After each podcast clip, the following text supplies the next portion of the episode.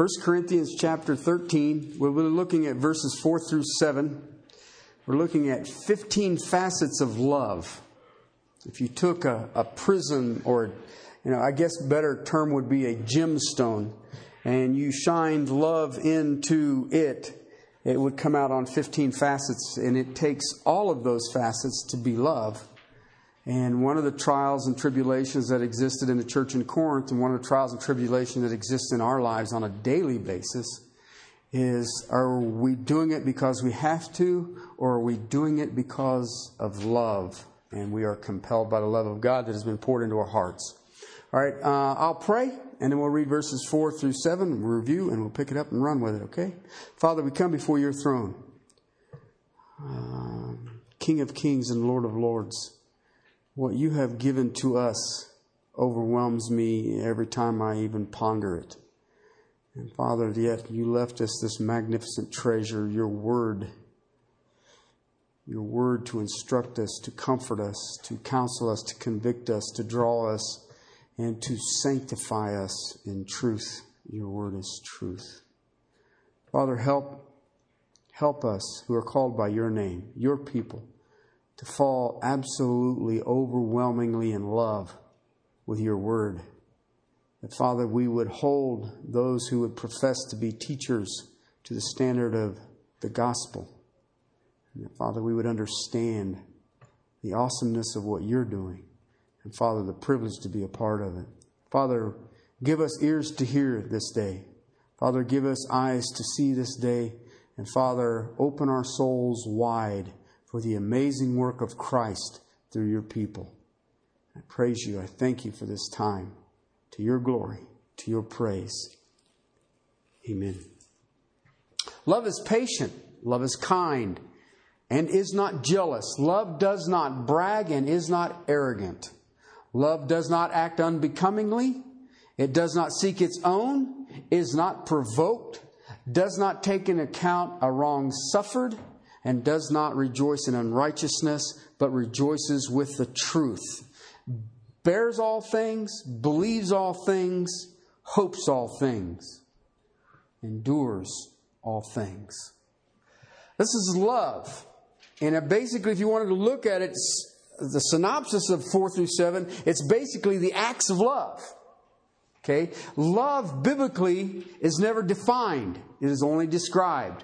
And here's the reason God is love.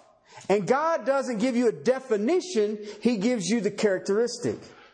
So when you think about love, you think about God. And how do I think about it? We have it in our minds today, it becomes an emotion. It is a feeling, it is an experience, and none of them are true. Now, love will affect your emotions. Okay, love will affect experiences. That is not love. That is not love. Okay, love is a verb, it's not an adjective. It has an action to it. The things that we do should be done in love. Why? In verses 1 through 3, he says, if you have the languages of all men and angels and you do not have love, you're just noisy. If you can speak every language, every ability to communicate, and you do not have love, you're just noisy. If you have the gift of prophecy to speak before, and you have all mysteries, you know it all, Absolutely. All right? You have all faith as to move all mountains. You can just you can be the cause for continental drift. Because you have that much faith. And you have not love. You're nothing. You're absolutely nothing. You are of no value. You profit you nothing. If you give all your possessions to feed the poor, if you surrender your body to martyrdom, and you do not love, it profits you nothing.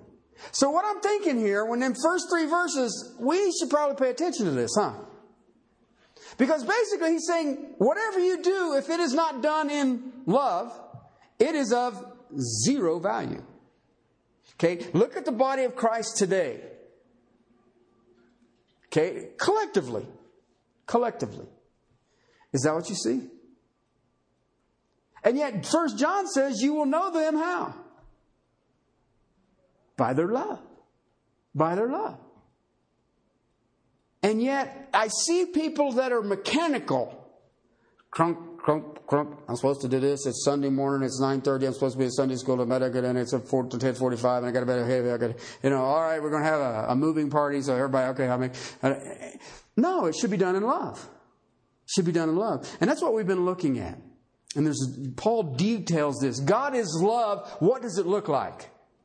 And then you think about that you have been invaded. Your soul has been invaded. It has been overtaken by the person of the Holy Spirit. Romans chapter 5 says that the love of God has been poured into your heart. And so the ability is there. The ability is there. And he's given us some things here, we've been looking at it, that it suffers long. It suffers long. Love has no boundary in its forgiveness. There's no boundary for your forgiveness. And it goes even beyond that. It goes to that not only does it not have any boundary in its forgiveness, it is kind. It is useful to those who uh, afflict it. That's amazing. Think about it. Have you ever heard, had anybody just really get at you? Push your buttons or whatever you want to call it? Okay? And you get you go into it. I'm supposed to give seven times 70 and I'm not and I'll do it this way. I just stay away from them. Okay? Love not only does not stay away from them, it goes back to the person who offended and makes itself useful to the person. Okay, see why I say it's supernatural? It's fruit of the Spirit. Fruit of the Spirit. One fruit. What is it? Love, and out of that is joy, peace, patience, gentleness, kindness. Okay? That's an amazing thought when you think about it. Because it suffers long, because it is kind, it is not jealous. The word jealous here is, is, is, is to boil something. To boil something. Uh, it's, it's that that lays underneath it. All right? And it just simmers. You, you've done it before. You've, you've had it, and I'm going to get, I want to tell you, and I'm going to get my pound of flesh, and it may take me an eternity, but I'll get it. Okay, somebody hurts you, and you just stay away from them. You know what? I've seen that happen so many times. I know people who've gotten angry at me years and years and years and years and years ago, and you know what? And they are still angry. It's boiling. It's laying underneath there. It festers. It's like a wound that will never heal. It's an amazing thing. It's like a splinter. You ever had a splinter? Okay, and it get one. I'm talking about one of them deep buggers. It gets down in there, and you dig at it with a, a pin or whatever is your technique, a knife, a whatever, and you just keep digging at it, and you think you got it, and the next day you wake up and it's bright red, and a day later it's all infected and all that, and you dig at it a little more, and it just won't go away, won't go away, won't go away. And that's what jealousy is. See, jealousy comes in two parts. Okay, one of the sides of jealousy is I don't, I want what you have. The other side of jealousy is I don't want you to have what you have. That's when it gets deep. That's when it gets deep. And you see it. And we spiritualize it. Well, the reason that church is so big is because they're real shallow in their doctrine. What is that? Paul was in jail with the Philippians, and he says, You know what? There are people running around, chapter 1 of Philippians. He said, There's people running around preaching that God has put me in jail because I am now obsolete. I have no more effect in the ministry. He says, but that's all right. Christ is still being preached. well, get me out of here. I'll fix him. Nah, he didn't say that. But that's what we do, don't we? Isn't it? You know, I've been in this community long enough to see it all over the place. People who come into this church, they're here for a while, they hang out for a while, they get mad about uh, either me or somebody, and then they go to another church. And they immediately want to do what? Try to find whoever they can. You should come over here. This church is really rocking. We, we got it. You, you need to come hear this guy. Why do you do that? Because there's something underneath there that is boiling. Okay? But that's all right. Um, I've seen God lance it. that just sounds awful, doesn't it? That thing is infected, I'm going to lance it. Ooh. Anyway. Anyway. But because of the jealousy, it says there that love does not brag, it does not boast. Okay, this is the verbalization of pride. Speaking of pride, C.S. Lewis said this, this is kind of fascinating. This is the utmost evil. It's the essential vice, the vice at the very essence of man. Is the speaking of pride. And we spiritualize it. God has blessed me that I have preached on every continent. Really? Did you get any penguins saved in Antarctica?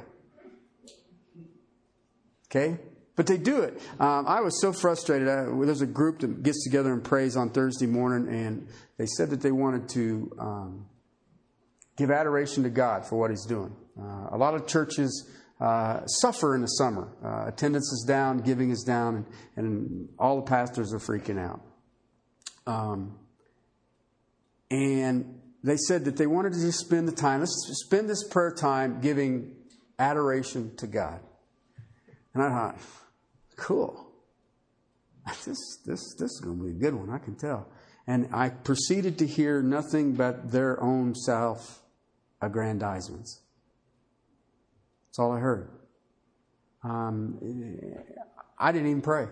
I mean, don't get me wrong, in my spirit, I prayed, but I did not verbalize a prayer at all. I had really nothing left to say. And I tell you what, I, I cannot tell you how uh, disheartened and um, grieved I was by the time I left. You know, you, you pray for an hour, listen to nine or ten different guys tell God how great it is. Um, you just, it sort of like takes the wind out of your sails. And, and it's very difficult for me. I, I, maybe it wouldn't have been so bad if we hadn't planned on giving God credit. But it just didn't sound, I didn't hear that. Why? John's Gospel, chapter 12, verse 49. I have not spoken of myself, Jesus said. And I shared with you a conclusion of last week's message. Can you go a day and say, God, I have not spoken of myself? Sure would be quiet, wouldn't it? okay? But this mouth that we have comes out of something deeper, and that's the next one. And it says that love is not arrogant. Okay, it's deeper than the mouth. When Paul says to us, when Paul says to the Corinthians, love is not puffed up. The first term you see, brag, is not hot air. Okay, the second term in the original language is that it's not puffed up. Okay, uh, he's telling us, um, he's telling the Corinthians, he may be telling some of us, you don't have any love. So really, he's not talking about lost people. He's talking about saved people. You can be ministering with God, for God, with the goal of doing it for God. And if you do it without love, it's zero. You will stand before him. Remember, you will stand before him. Did you build with wood, hay, or stubble, or did you build with precious stone? You will stand before God and say, Here, see this handful of ash I got?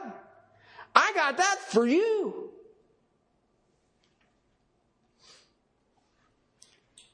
The Corinthians were puffed up. The Corinthians were what I call spiritual hotshots. They had arrived. I see people, maybe even in this body, who believe that they have arrived. It's easy to get that attitude. Uh, when, when you get sound doctrine, it is easy to let the doctrine become the emphasis. And you can have sound doctrine, but if you have sound doctrine, let's say you got deep doctrine, you got deep stuff. I understand some amazing things and you don't have love, what do you got? What do you got? How many people do you see in Christendom today that have all the answers? You know, I've watched people come to me before and they'll ask me a question and I'll look at them and say, I don't know. And they go, What? I don't know. I've never really looked at it. Never thought about it. And I'm not sure there's anything in there that I've ever stumbled upon that said it was about it. How can you be a pastor? I don't know. it just it just proves God's playing games. He has a joke. You know, God's, I'm God's candid camera. And if you don't know what that show was, then you're a punk. I thought about that after it came out of my mouth. I said, these people may not know what I'm talking about. You married him. Um, let me share with you what it is. Chapter 4, verse 18 of 1 Corinthians. Now, some have become, what does it say? Arrogant. Some have become puffed up. Why? As though I were not coming. You know what was going on? We don't need Paul here. We had Paul. He founded us. Then we had Apollos. That was Paul's man. Paul put Paul, Apollos. We had Cephas. Cephas came. He taught. We've had the cream of the crop. We don't need you to come back, Paul. And he says, and some of you are puffed up, thinking that I don't need to come back. I don't need to come back and straighten this out for you. We have it. We've arrived. I've got it handled. There's nothing for you to tell us, Paul. Look at the teaching we've been under. What do we need? They were puffed up about their knowledge. They were puffed up about their supposed spiritual state. And yet, I don't know who the elders were. I don't know if there were any elders. There's nothing mentioned here. He gets on the prophets in chapter 14 and says, You guys need to straighten this mess out. Chapter 4, verse 6. Now, these things, now he uses himself and Apollos as an illustration.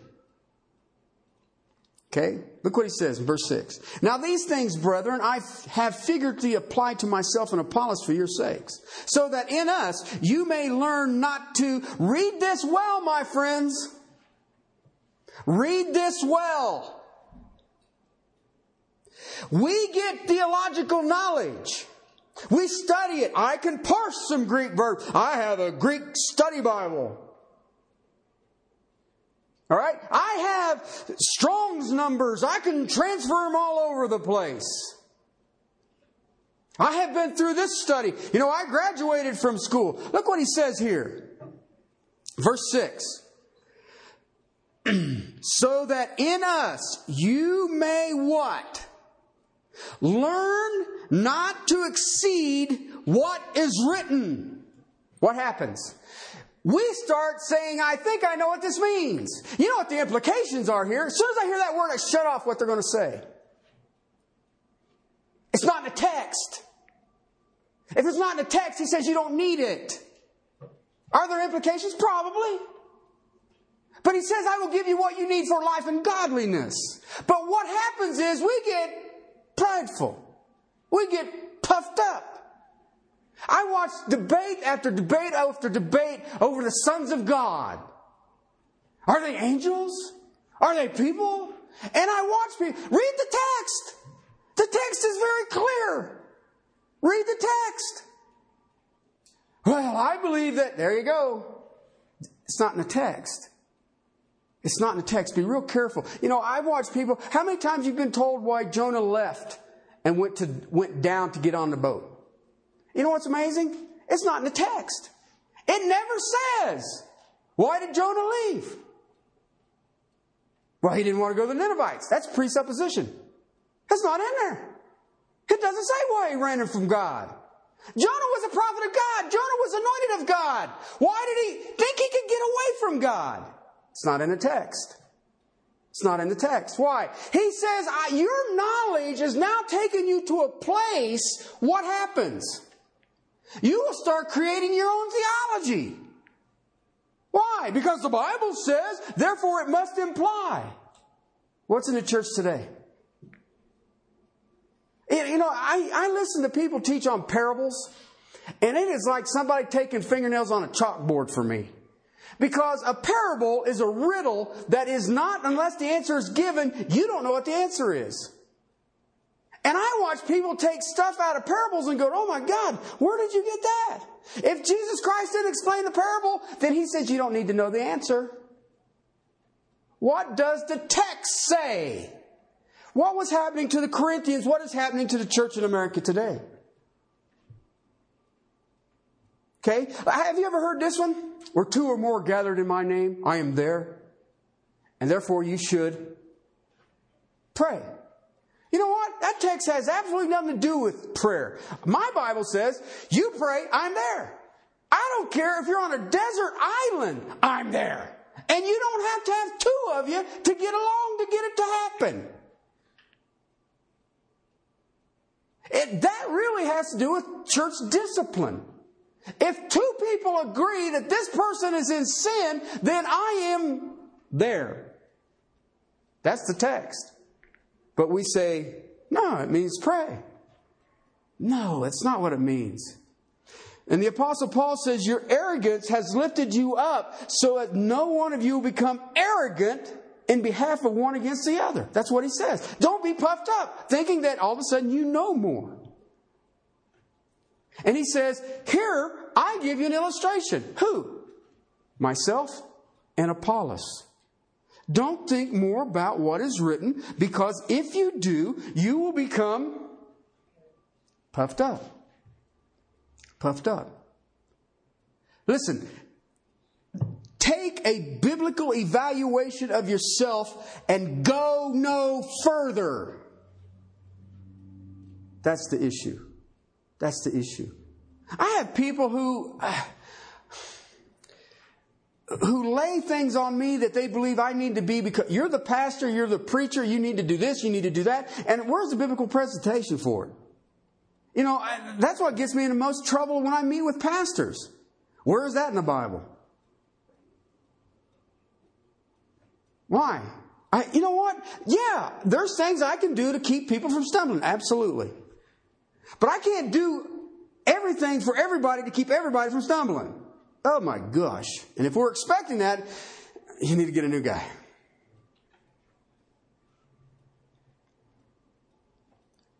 Paul says, take a biblical evaluation. Stop being puffed up. Stop thinking that you're spiritually superior.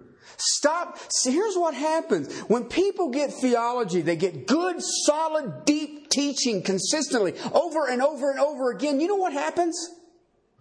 Every time they start getting intellectual superiority. And it raises up. It's real, it doesn't just go boom. It's just real gentle. It's real gentle. It's one of the things that drives me nuts about quote unquote biblical counseling. You really believe that you can go to a four year, a six year, or eight year degree program and come out and are now qualified to deal with the souls of people. And you're going to get it out of a, a piece of parchment. And now you're ready? Really? What is that? That's arrogance. That's arrogance. Chapter 4, verse 7 says this For who regards you as superior? Who thinks you're superior? That's what he says. What do you have that you did not receive? So how can you be superior? It was given to you.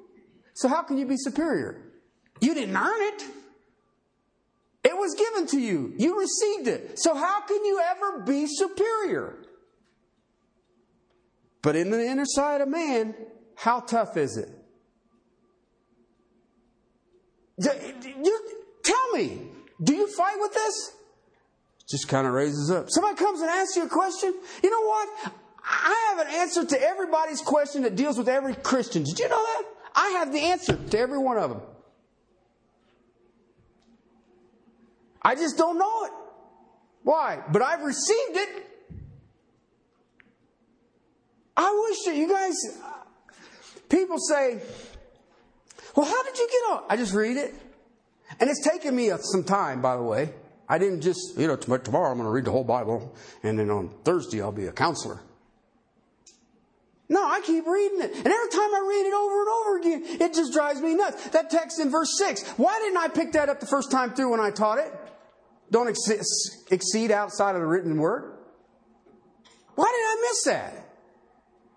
I read this book every day. And all of a sudden, here I'm getting with arrogance, and all of a sudden I said, "Wow, look, this is right there, man. You can get puffed up because you start thinking you know more than what the Bible even says." Dealing with humanity is easy. Repent. That ain't complicated. Yeah? Try to get somebody to do it.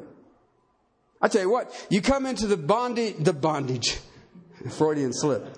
I was going to say, the bond of marriage.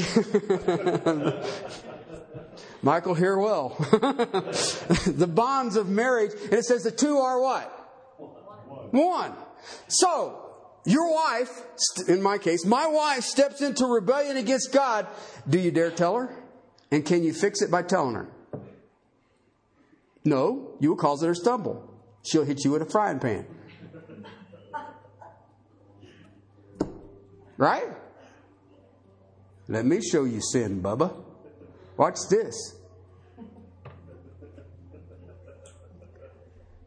What makes you different, Paul says?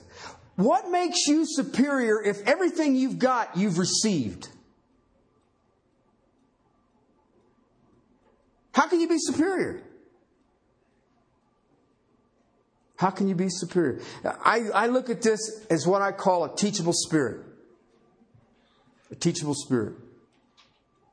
Okay? And you're going to fight with it. Well, if it isn't such and such teaching, why should I? I am of Paul. I am of Cephas. I am of Apollos. Really? How do you know God doesn't bring a person, an individual into your life? You know, some of the greatest things that I have learned have learned from infant Christians. The problem is, we will get some deep theology and we start walking in that theology, and what do you have to offer to my intellect? See what I mean? It's so subtle. Look at verse um, 8. Now then, you know, I love this te- this flow of text. Uh, my wife gets on me a number of different times consistently on being sarcastic. And I just say, following Paul. And then, then, then I wake up from being hit with a pan. Uh, this, make a note, Paul wasn't married. Be careful. Okay.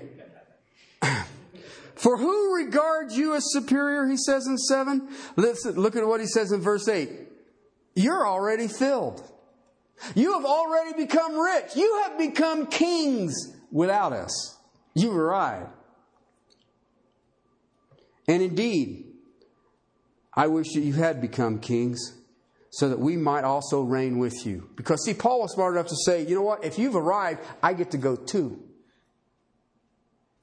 I get to go too. You've received it. What do you have to be puffed up about? How can you be arrogant about this if you received it?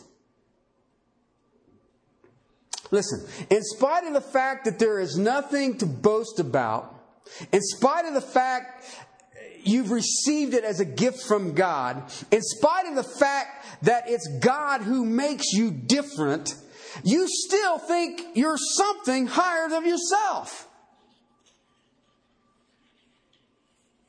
Look at verse 8. You already arrived. Look what he says in verse 9. I think God has exhibited as us apostles last of all, as men condemned to death, because we have become a spectacle to the world, both to angels and to men. We are outcasts of the world. Everybody thinks we're crazy as loons. They think we're Bible thumpers. But I'm glad you've arrived. I'm glad you've got it. I'm glad you're ruling. It's so cool to see you so well off. Verse 10 says, We are fools for Christ's sake.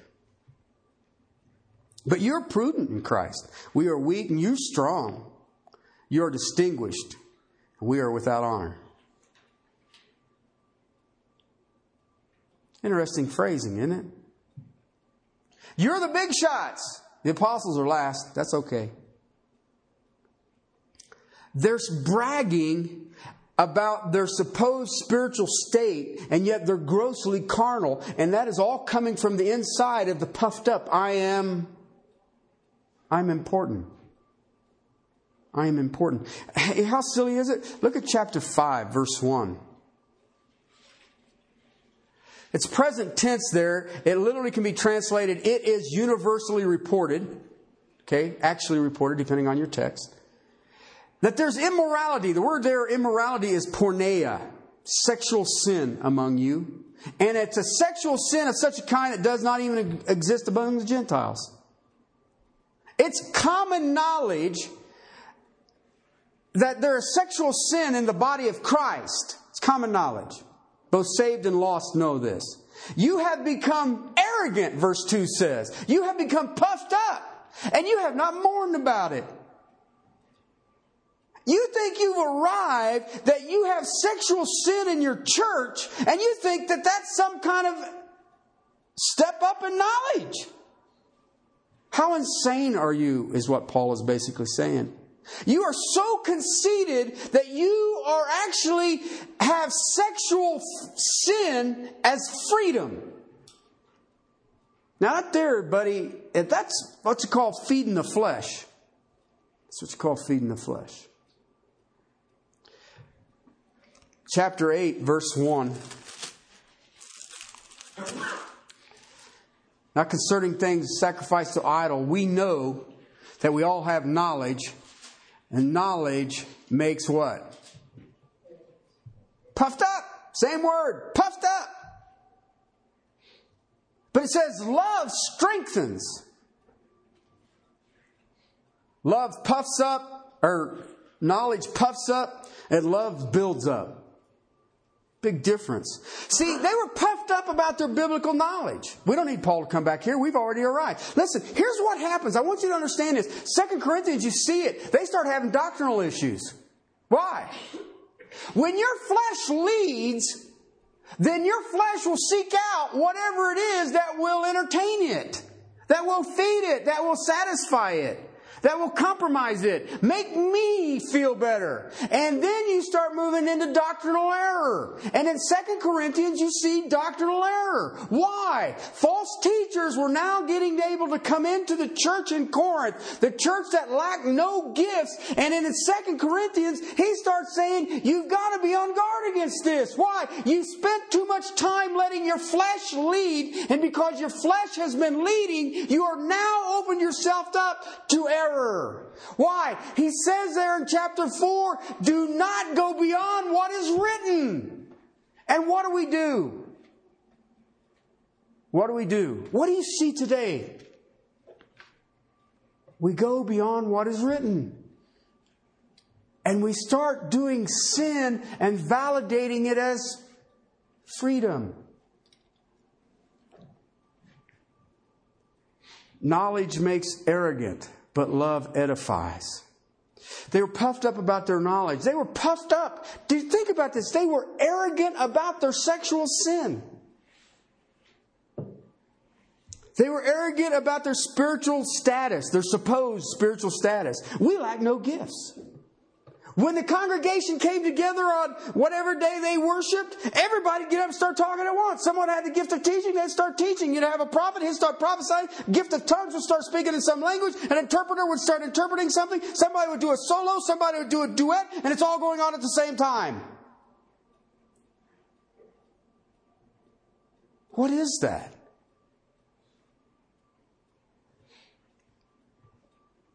What is that? They were puffed up about certain teachers. They were puffed up about their spiritual gifts and they were using them to lord it over other people. See what happens when love leaves? See, it's an arrogance that's in the inner.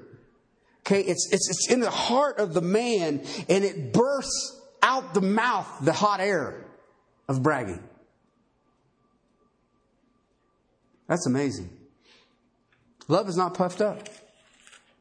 Conceit says, I'm better than you. Love says, just the opposite. You're better than me. Conceit wants everybody to know about them. Love wants to know all about you.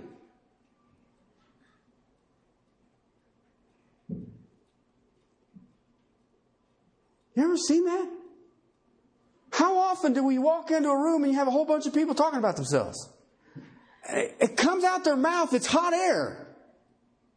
But where did it start? It starts in the inner man.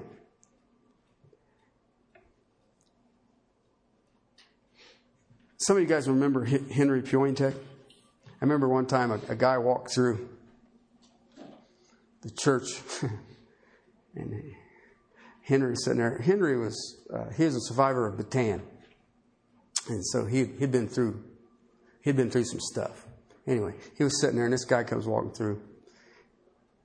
Henry shook, kind of tilted his head sideways like this, and he looked at him and says, "Now there goes a peacock." And I knew what he was saying. And he looks over at me and he says, and I wrote this down, it's been stuck in my mind for a long time. Empty trucks make the most noise.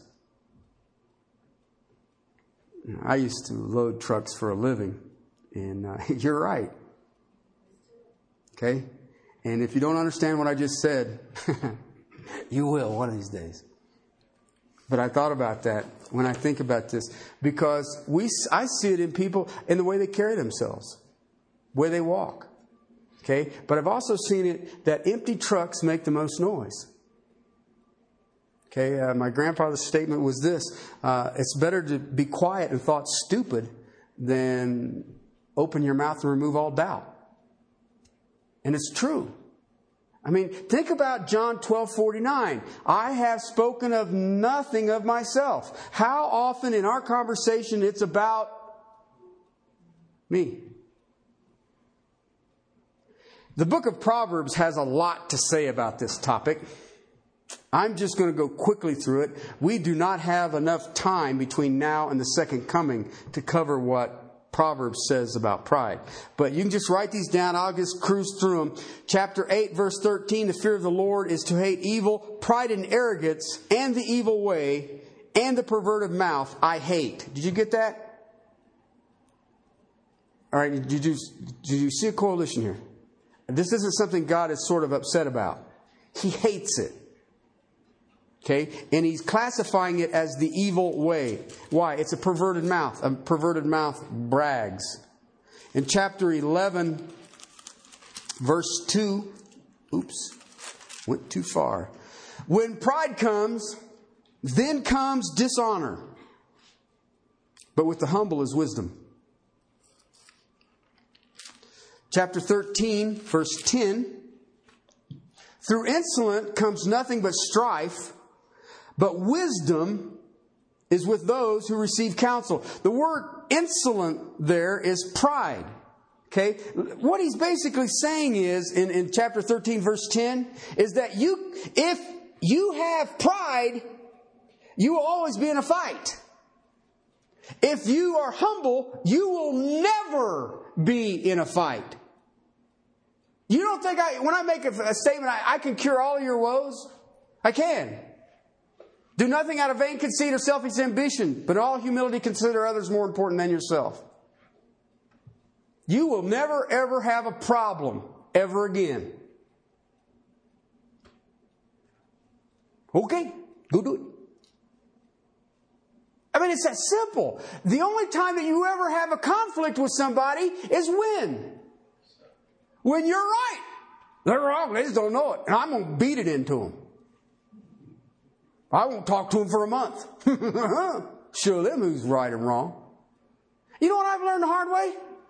You and I ain't the Holy Spirit. I can't make you see it if I want to. I mean, there's times I've taught up here and said, no, no that one left. You'll never ever have a fight if arrogance is gone, if you're not puffed up. It's impossible. Tough though. Chapter 16, verse 18 of the book of Proverbs. Pride goes before destruction, a haughty spirit before stumbling. Puffed up. Puffed up. Chapter 29. And it goes on and on and on. Chapter 29, verse 23 says, A man's pride brings him low, and humble spirit will obtain honor. Humble spirit will obtain honor. Listen, love is not big headed. It ain't a spiritual hotshot. It's not big headed, it's big hearted. John the Baptist is an amazing man, really, if you think about it. This man is a hero. He's coming out against the religious establishment, he's showing the error. Okay? He's a prophet, he definitely has a message of God. He has power in what he's doing. And not only that, he's out in the wilderness. Now, I've seen this place, okay, where he was. And it is an understatement to say he was out in the wilderness. There ain't even weeds growing out there. The only thing that's out there is rocks and dirt. Okay? And you know what's amazing about John the Baptist? The people in masses were coming to him. Masses of people were flowing out of Jerusalem to hear John the Baptist. Masses and multitudes and multitudes. And he wasn't preaching icky sentimental stuff. He's saying you need to get ready. Repentance is at hand. All right? And I mean, he was calling a spade a spade. And it wasn't, you know, well, you should have said it this way, John. They wouldn't have cut your head off. No, he cut it right straight and it was piercing and everybody was enthralled by what he was saying. He had a powerful, powerful ministry. Thousands and thousands of people would leave the comfort of their homes in Jerusalem, go down to the Jordan, across the Jordan into this desolate desert area to hear this man. He looks to Christ and say, I must decrease, he must increase. Basically what the John was saying, the sooner you forget about John the Baptist, the better I'm going to like it. It's an interesting concept. Did anybody know who the pastor or the elders were of the church in Thessalonica? No. You know, there's never been a time in the history of the church there's not been an evangelical light in Thessalonica. And yet we still to this day don't know who the pastors were. We don't know who the elders were. Why? Read first two chapters of First Thessalonians, you'll see it. Why? They realized that everything they had, they had received. The faith that they had, they received from Christ. They knew that the hope that they had was from Christ. They knew that the love that they had was from Christ. And Paul gives them three chapters and says, You guys are amazing. You guys are amazing. And they were crazy. You know, one of the things that I, uh, I was told is, that Terry, you're never afraid to ask a question, no matter how stupid it is. And the question I asked was pretty stupid. It was a long time ago. Okay? I still have stupid questions. But you know what? I'd pray, and I'd ask that you pray for me to always have a teachable spirit. A teachable spirit. I need to hear what God's saying. And God will use every mouth around me. M- many of you have ministered to me and you never even know you ministered to me. I mean, I'm not going to send you a card and say, hey, thanks for the ministry. Why? It'll build up your heads. And you guys don't have any problem with that. I ain't going to do it. Why? Why should I? Do you really have to have that? Listen, if you need attaboys from me, then you need to see Jesus. Listen, if John the Baptist can have a ministry where thousands of people were coming out into the desert to see him and to hear him, and he wasn't being friendly. I mean, it wasn't like you said, hey, now, love, peace, tranquility, let's everybody now, three part harmony of kumbaya. No, he wasn't doing it. Repent, the kingdom is at hand. And he says, You know what? You need to forget about me and follow Christ. What do you see today? What do you see in the Corinthian church? I see it today. See, love is superior to eloquence of speech. Love is superior to spiritual insight. Love is superior than all knowledge. Love is superior to all faith. Love is superior to charity and martyrdom, even. And love which suffers long and is kind. Love that is the only power in this world that can save us from the stupid swagger of boastfulness and indulging in envy. And that's what these do. And that's what he's getting at here. That's what he's getting at here. We need to hear this. We need to know this. Why? Simple. You can't do it. Only He can do it. And when He does it, then you get overwhelmed. But what's really cool about it, everybody around you gets overwhelmed also. Okay? Love is long suffering. Love is kind. Love is not jealous. Love does not brag. And love is not puffed up. Another 11 weeks, we'll be done. Father, I just praise you for this time. I praise you for your word. And Father, I praise you that you've given the love, your love, that you showed us on Calvary and poured it into our hearts. Father, help us. Help us to